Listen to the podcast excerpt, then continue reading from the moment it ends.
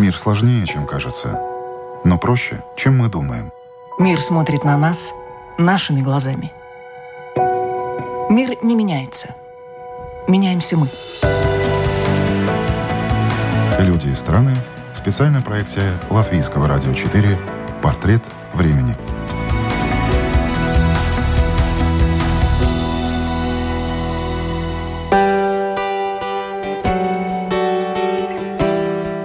Учиться, учиться и еще раз учиться, а еще лучше научить и других тому, что знаешь сам. Таков девиз сегодняшнего гостя программы «Портрет времени».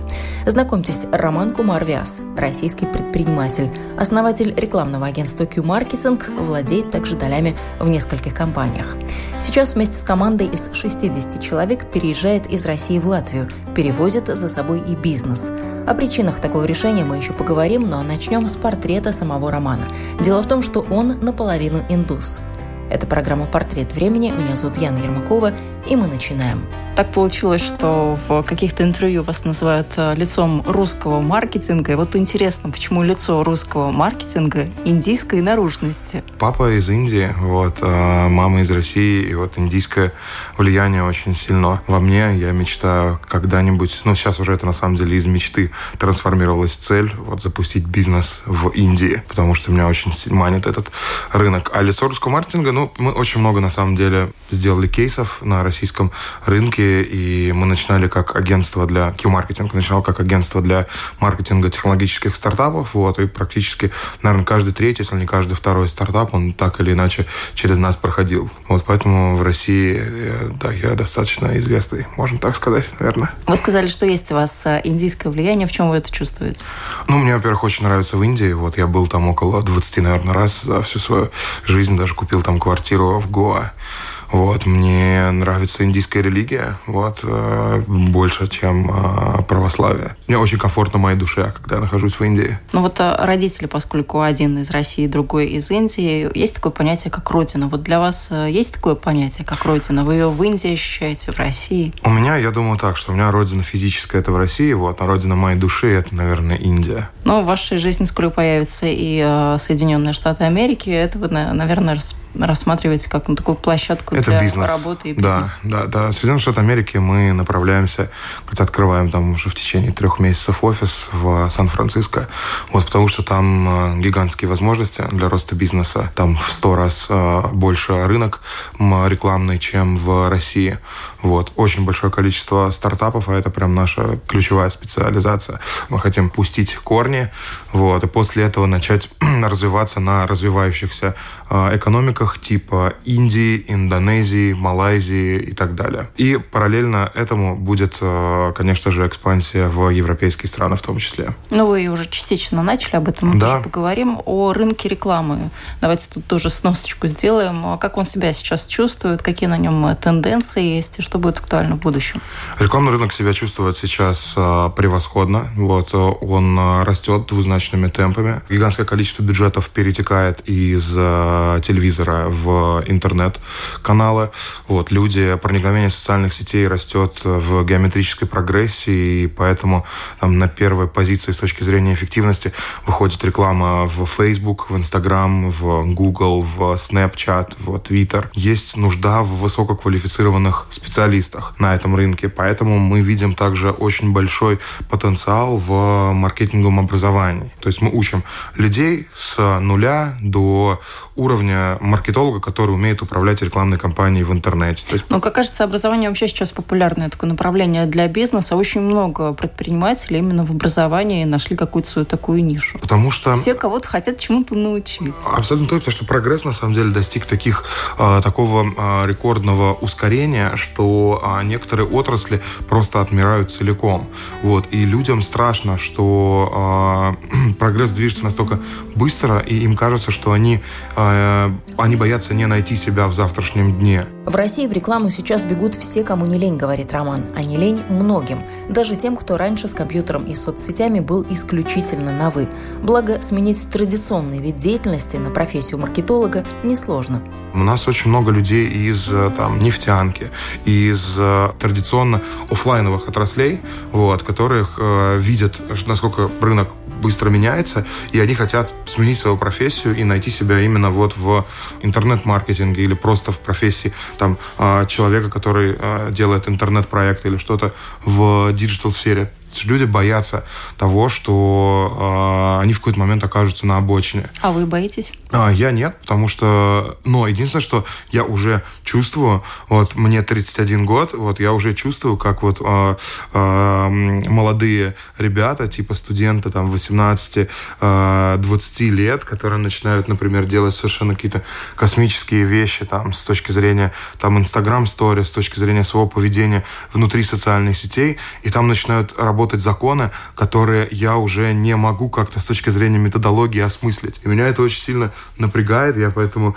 ищу к себе в партнеры, в том числе и сейчас в образовалку, молодых ребят, вот, которые смогут э, вот, своим молодым умом вот это вот все объять вот, и понять, где, где есть перспективы, куда стоит приложить свои усилия. А с чем они к вам приходят, вот эти молодые люди? Что у них не так, как было в вашем поколении, в моем? Вообще есть же гигантское различие да, между поколением э, Z, да, поколением а, Y. Я отношусь к Y, вот, и мы много работаем с э, ребятами из поколения Альфа, из поколения Z. И... Это вот уже новые да, новые. Да, да, это новые новые. Это вот от 18 лет и так далее. И они, конечно, совершенно по-другому мыслят. Им очень сложно соблюдать дедлайны, например. Они совершенно не структурированы, они не умеют пользоваться почтой. Вот, то есть для них Gmail там, да, или там любой почтовый клиент это такой рудимент.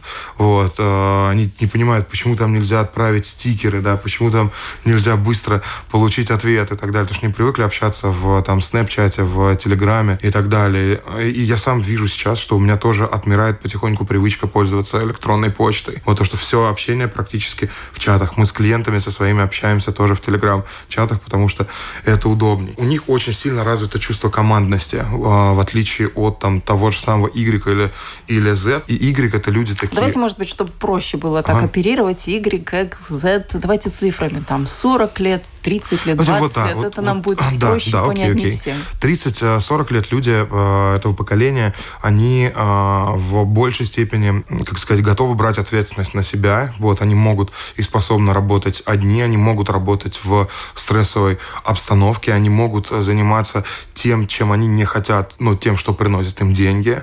Вот. В то же время э, молодые ребята от 18 лет там, до э, там, 25 лет сейчас опять-таки, это мое мнение, вот, оно, возможно, не подтверждено там какими-то количественными исследованиями, но то, с чем я сталкиваюсь, то, на что я обращаю внимание, то, что у них очень силен командный дух, и я это отношу к тому, что они очень много времени проводили в онлайн-играх, играя в Counter-Strike, в Dota и так далее.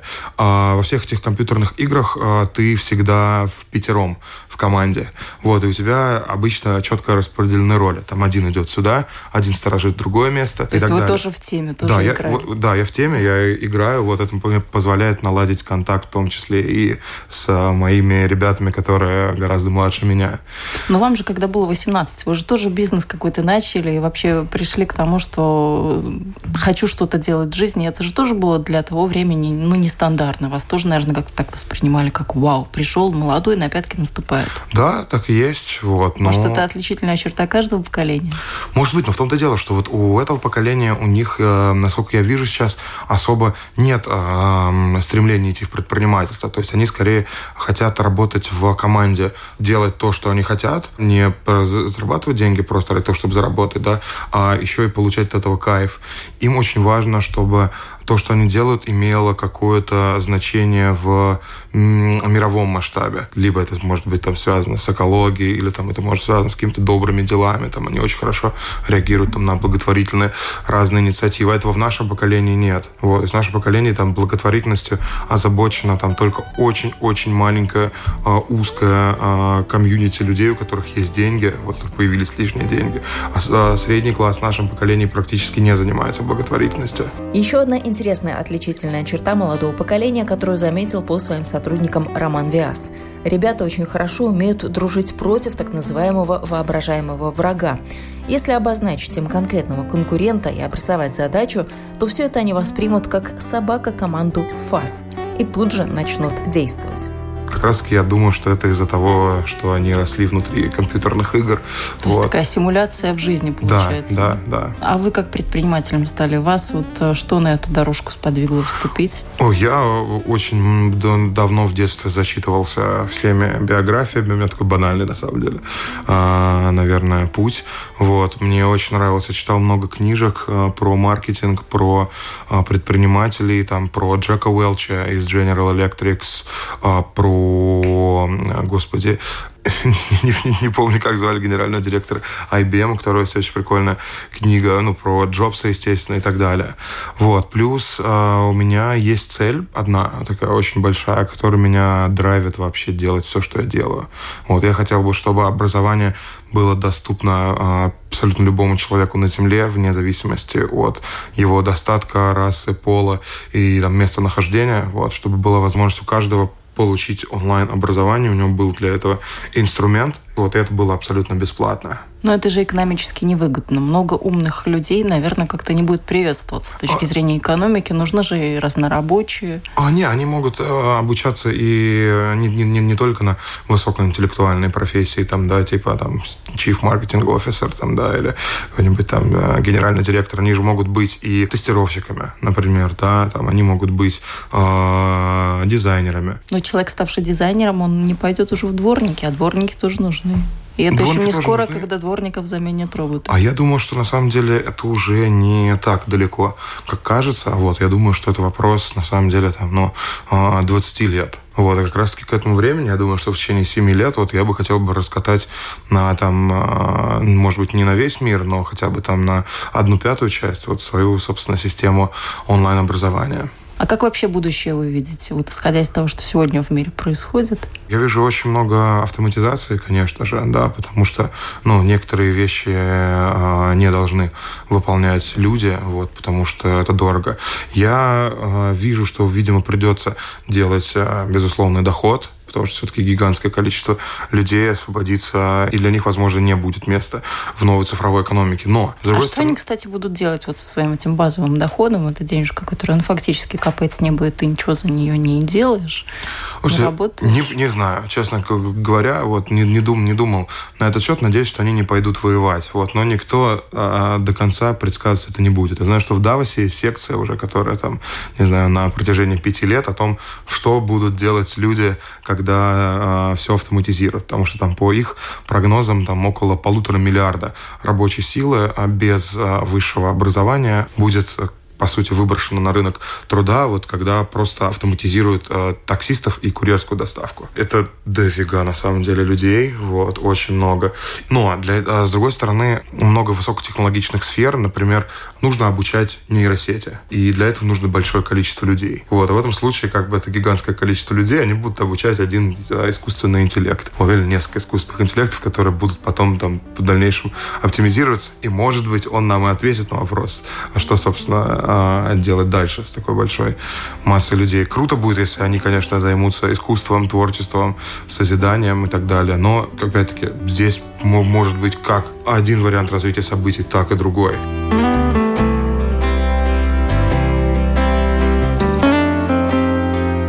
Вы как э, яркий человек, э, который очень много и часто пользуется такси, вот как вы относитесь к автоматизации именно этой сферы такси? Вот вас будет не человек, а робот возить? Я отлично, если честно. Мне вообще очень нравится а, любая автоматизация.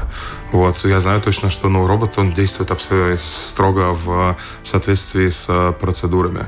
Вот. У него есть масса преимуществ, на самом деле, перед человеком, если мы говорим конкретно про там, э, поездку в такси. Вот точно так же может регулировать музыку голосом. Вот. Он там, наверное, приятнее пахнет, вот, чем многие. Не из... курит, да? не курит. Шансон не слушает. Не ку... Абсолютно точно, да, да, да. Ну, то есть идеально. На самом деле, робот это как таксист бизнес-класса, вот, который, когда вы садитесь, открывает открывает вам дверь, спрашивает, какую музычку сделать, не холодно ли вам в салоне, и молчит, самое главное, всю поездку. Вот это вообще, по-моему, идеально. У вас нет машин, насколько я понимаю? Нет, я как раз-таки ярый пользователь такси. У меня, наверное, в, в топ-100 хожу, вхожу людей, которые пользуются такси чаще всего в России. У меня там было, а, господи, Я, по-моему, больше экватора накатал за, а, по километражу за прошлый год. Вот то, что а мне... в деньгах сколько машин можно купить за вот все Не, вот на эти самом деле, поездки? Я считал в деньгах, я потратил на такси где-то, по-моему, около то ли 15, то ли 20 тысяч долларов вот, за, За год. за год. Да, в принципе, это цена обслуживания хорошей машины. И никак на машину не хотели? Не, То есть это, ну, как-то мужской атрибут такой вот считается, что Да, мужчина, со- машина. Согласен, просто э, я не могу себе позволить э, тратить время. То есть час э, до офиса, час обратно, поиск парковки, плюс внезапные штуки в формате там ДТП, э, страховки и так далее. Я просто все вот эти вот процессы рутинные, я, я их ненавижу.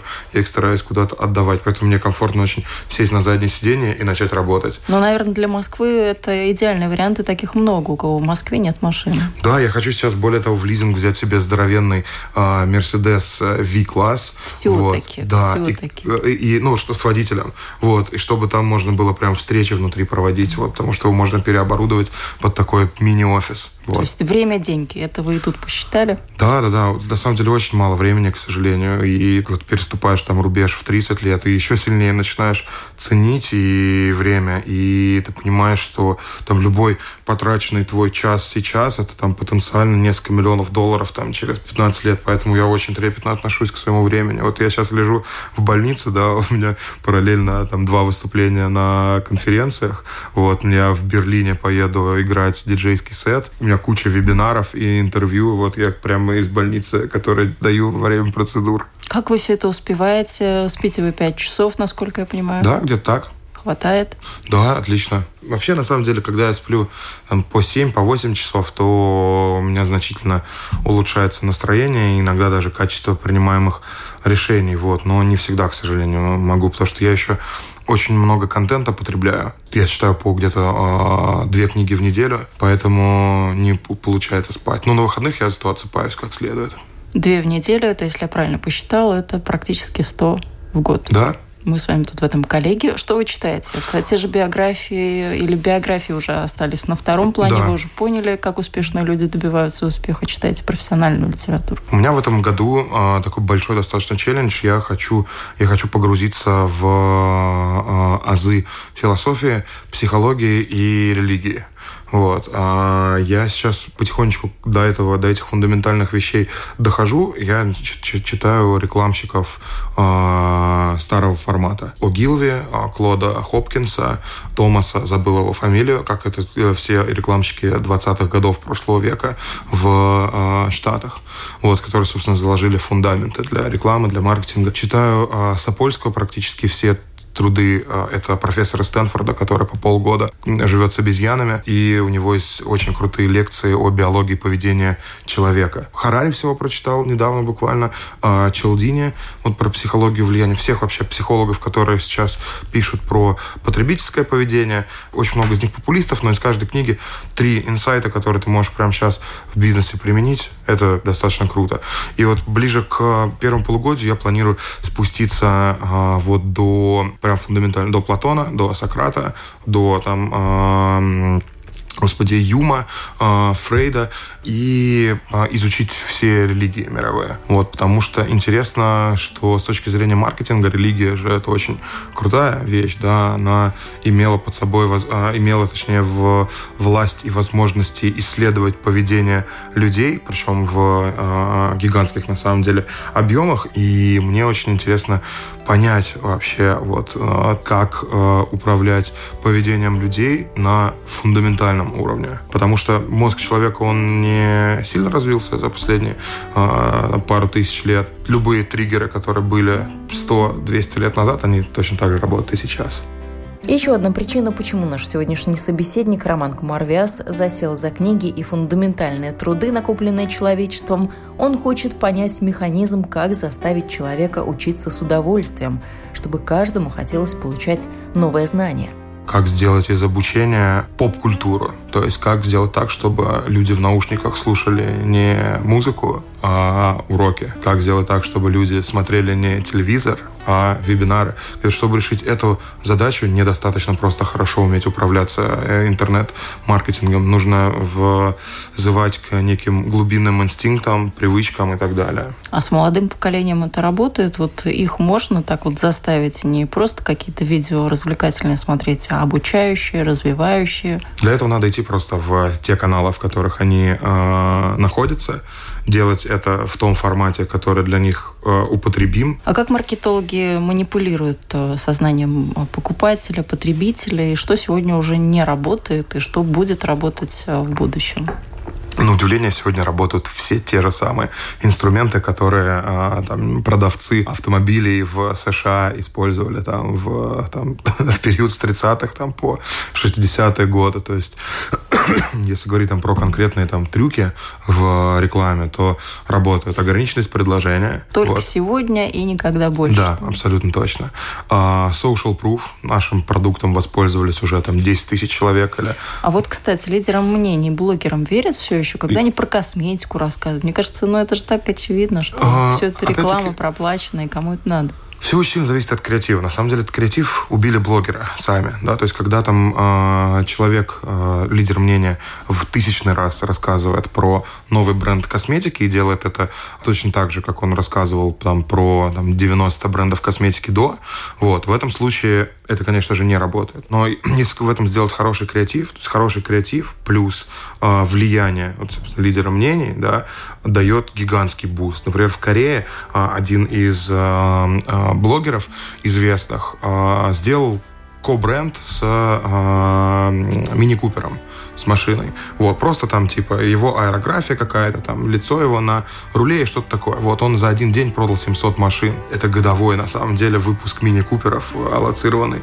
в этой стране. Поэтому лидеры мнения очень сильно работают, но другое дело, что ими управляют очень плохие маркетологи, которые заставляют их вот штамповать подобного рода контент. Либо сами лидеры мнений, им все равно, в принципе, на том, что они рекламируют, им важно как можно больше. Заработали как... и ладно. Да. Одно время Роман хотел даже сделать продюсерский центр для блогеров, но очень быстро от этой затеи отказался. Во-первых, потому что с каждым нужно работать индивидуально, а это занимает очень много времени. Во-вторых, за всеми не уследишь, а если что-то пойдет не так, не очень хочется портить собственную репутацию, которую не так просто было зарабатывать. Вместо продюсерского центра в России в следующем году Роман Виас планирует начать обучать маркетологов в Индии. На этих специалистов там сейчас большой спрос.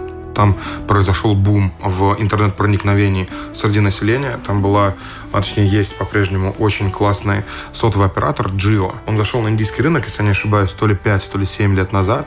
Вот, и э, сделал очень дешевый интернет. 3 доллара в месяц или даже меньше. Вот. И э, за 5 лет он набрал себе базу в 200 миллионов человек. Такого не было ни у кого в мире. Может быть, только Facebook или WhatsApp с ним может сравниться да, по темпам роста. Вот. Но Geo зарабатывает на каждом юзере очень много еще при этом. И за счет этого представляете, что 200 миллионов человек начало пользоваться интернетом. В Индии очень прикольно то, что э, из-за того, что гигантская страна там с большим населением, там законопроект, который вводится премьер-министром, они вводятся раз и типа для всех. И это иногда бывает очень больно. Вот, это, например? Ну, например, когда э, законопроект, ой, не, не помню, в чем он заключался, но он был направлен на легализацию там 80% теневой экономики. А когда у тебя 80% там экономики, э, теневой экономики, то это и есть как бы твоя экономика на самом деле. И ты ставя как бы им некие там запретительные э, механизмы, вот, ты, получается, замедляешь рост ВВП. Таким образом, таким образом, не все далеко сейчас э, согласны с тем, что делает премьер-министр.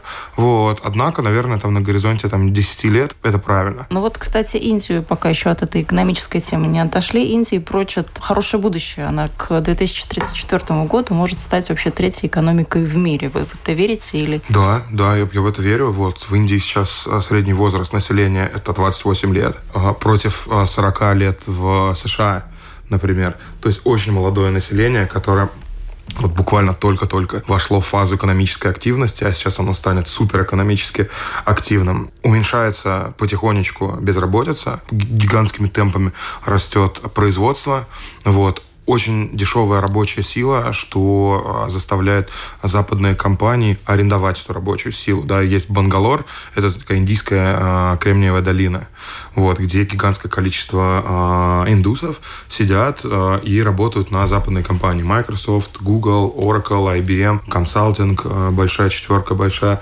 тройка. Вот, все аутсорсят индийскую рабочую силу, потому что она дешевая, и потому что достаточно квалифицирована, там, с некоторой, конечно, спецификой. Но сложностей в Индии тоже хватает. Это то же самое расслоение населения, богатые, бедные, кастовая система. Да, сложностей очень много. Население действительно э, очень сильно фрагментировано, и очень много западных бизнес-моделей закопали там десятки, сотни даже миллионов долларов. Например, Amazon инвестировал в э, компанию Uber для клининга такой сервис по заказу уборки уборки квартир. Да, как клин, вот только индийский. И оказалось, что очень сложно контролировать э, массовый сегмент э, индийцев. То есть э, сложно сделать так, чтобы они работали. Вот, потому что для, для там, части этой аудитории там, не прийти на работу и не заработать деньги интереснее, чем прийти и заработать. Э, при этом, на самом деле, потенциал есть. Богатая часть населения Индии привыкла заказывать э, и аутсорсить разные бытовые услуги. Вот, правда, они это делают там, через каких-то своих знакомых и так далее. Но еще один важный момент, что логика потребления индусов или индийцев, она очень сильно отличается от э, логики потребления русского человека, например. А в чем да. отличие? Очень интересно, если там, допустим, в России там, или в Америке, да, ты можешь э, показывать рекламу человека, какой-то баннер, допустим, в Фейсбуке, да, в, в интернете. Он кликнет, ему понравится то, что написано на сайте, и он купит, да, просто э, руководствуясь какой-то своей мимолетной эмоциональной э, привязанностью к с, внезапно возникшему к бренду, да, то в Индии немножко по-другому. В Индии человек видит баннер, да, где-нибудь пролистая свой там Facebook, нажимает на него и дальше открывает 10 вкладок таких же сервисов и покупает там, где дешевле. Что интересно, средства массовой информации и агрегаторы новостей сейчас в Индии растут и множатся как на дрожжах, рассказывает собеседник программы «Портрет времени». Мобильный интернет сделал информацию более доступной. Население в Индии хоть и не платежеспособное, но читающее. Netflix в Индии то же самое, да, у него там очень хорошие показатели. Я люблю, люблю, люблю любые контентные вещи, особенно если они дешевые. Вот они там очень хорошо заходят. Но индусов много и по миру. Вы, когда встречаете таких же, как э, вы, кто по национальности тоже индус, это всегда тоже бывает приятно и интересно. Вот кто, где, как устраивается. Потому что мы знаем, что и в странах Балтии тоже есть вот эти вот миграционные процессы. Во многих странах люди переезжают. Вот Индия тоже такой показательный пример в этом отношении. Да, очень много индусов, э, если мы говорим про э, high class, да, то очень много индусов получило образование за рубежом в MIT, в Гарварде, в Кембридже, в Оксфорде. Вот. Очень много индусов в SEO э, например, SEO Google сейчас, даже SEO Alphabet сейчас, Сундар Пичай, он индус, SEO MasterCard, э, Аджай Банга, индус, э, SEO Microsoft, индус, Сати Наделла. Да, и еще очень-очень много индусов на руководящих должностях компаний из первой тридцатки компаний по капитализации. По-моему, если я не ошибаюсь, там то ли 6, то ли 7 индусов. И индусы очень трудолюбивые, вот, они очень эмпатичные, то есть они понимают, как вдохновлять людей, как разговаривать с людьми, как работать с ними, поэтому они хорошие лидеры. Как трудолюбивые, если, если вы только что нам рассказали, что может не прийти на работу, абсолютно нормально себя чувствовать. Вот, вот это, кстати, очень хороший Парадокс. вопрос, потому что, потому что в индусах заложено, заложено трудолюбие изначально. Вот если э, индуса взять и поместить в э, среду и воспитать его там, не знаю, в, на Западе, то вот это совершенно два разных э, менталитета. Массовый сегмент в Индии людей, он а, не любит работать, да, то есть они лучше там посидят а, дома, чем выполнять какую-то работу, но при этом, а, если вы спросите фидбэк там об индийцах, которые выросли в, там, не знаю, Лондоне или в Штатах и там получили хорошее образование, они супер трудолюбивые, очень структурированные люди. Вот очень интересно. То есть, видимо, генетически есть какая-то предрасположенность, но все очень сильно зависит от среды, в которую ты попадаешь. Но страна тоже частично аграрная, поэтому это тоже накладывает свой отпечаток. Конечно, на аграрная страна, а климат адски засушливый. У меня папа, например, ненавидит индийский климат, и он вообще не любит Индию. То есть э, меня наоборот тянет туда, а папа говорит о том, типа, зачем? Зачем ты хочешь туда ехать? Я же оттуда приехал. То есть его на родину вообще не тянет? Он там живет, потому что ухаживает за родителями, за своими. Но он Россию, кажется, любит больше, чем Индию. Как интересно. А вам наружность, ваша внешность э, часто помогала или, наоборот, какую-то злую шутку с вами сыграла? Нет, всегда... Ну, конечно же, в э, детстве и в школе было очень много драк вот на эту тему. Ну, в России конец 90-х, вот. Э, очень много столкновений было. А, но сейчас, конечно, помогает, потому что внешность узнаваема, а это в моем деле самое важное. А что вам помогло стать в России тем, кем вы стали, настолько узнаваемым, известным и профессионалом в своем деле? О, что слушай... сыграло такую важную роль? Вот вы для себя это как определяете? Наверное, э, кейс Клина очень хорошо мне помог, да, вот, ну, собственно, сервиса по заказу уборки квартир, потому что мы на один из самых громких таких российских стартапов, вот, который там с нуля практически смог построить и стать третьим в мире по количеству уборок сейчас а, компании с капитализацией 100 миллионов долларов. А, кстати, как вы первые деньги заработали? Сколько это было? На что вы их потратили, помните? Ой, я... Была такая игра, а, бойцовский клуб, вот, в интернете, браузерная игра, давным-давно, еще, по-моему, году, наверное, в 2000-м. Вот, мы там прокачивали персонажей и продавали их. Вот очень интересно, вы предприниматель, по идее, всегда должны знать, э, что в плюсе, что в минусе, но, как вы сами признались в одном из интервью, вы не умеете считать деньги, не умеете копить. Да. Как так получается? Можно ли стать предпринимателем, не умея копить? У нас четко распределены роли в бизнесе. Я в большей степени человек, который э, запускает что-то новое. А быстро это делает, тестирует гипотезы и пробивает некоторые там новые возможности. Моя задача – это там рост бизнеса, причем иногда в совершенно нестандартных там каналах.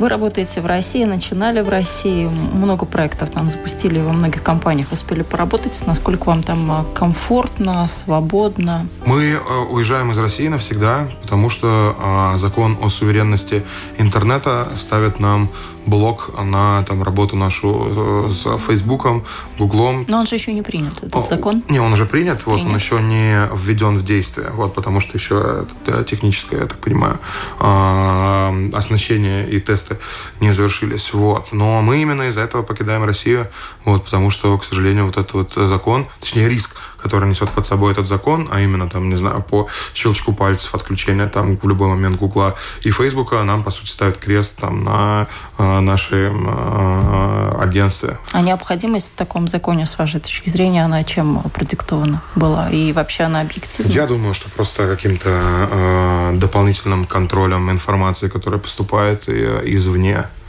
вот, чтобы можно было там, если что, блокировать контент какой-то и так далее. Насколько вы пострадаете или наоборот, какие плюсы вам это несет, когда вы уедете уже из России? О, я думаю, что только плюсы, потому что, ну, Америка, во-первых, в сто раз больше с точки зрения рынка, чем Россия. Вот, плюс, когда у тебя есть кейсы в Силиконовой долине, ты, в принципе, в Кремниевой долине, сори, ты, в принципе, с ноги открываешь дверь в любой практически локации.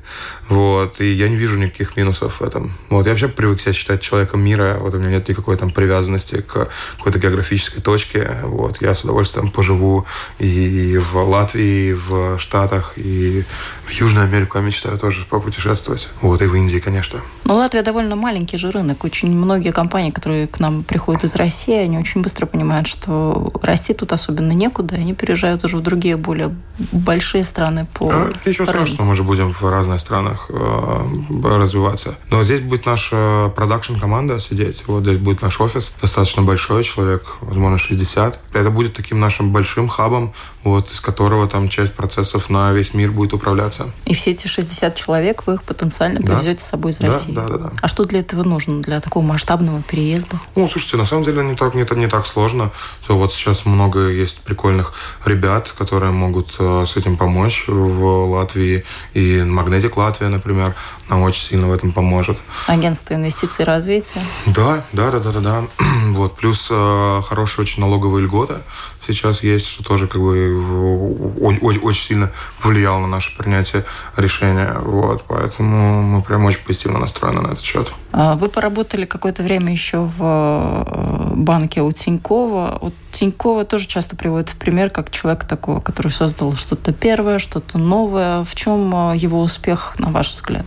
О, Тинькова, Тиньков очень крутой чувак. Вот я безумно уважаю и люблю Олега Тинькова. И вообще э, тот год, который я проработал в Тинькофф банке, это, наверное, там э, с точки зрения меня как наемного сотрудника, э, мне было наиболее, наиболее комфортное место для работы. Вот, потому что нам давали возможность делать вообще все. А, в чем прикол Олега Тинькова? В том, что он хороший визионер, вот, то есть он может очень круто давать э, вектор. И в том, что он собрал команду талантливых людей. Очень. Они создают э, очень э, крутую атмосферу для работы. Напомню, гостем этого выпуска программы «Портрет времени» был российский предприниматель, основатель рекламного агентства Q-Marketing Роман Кумарвиас.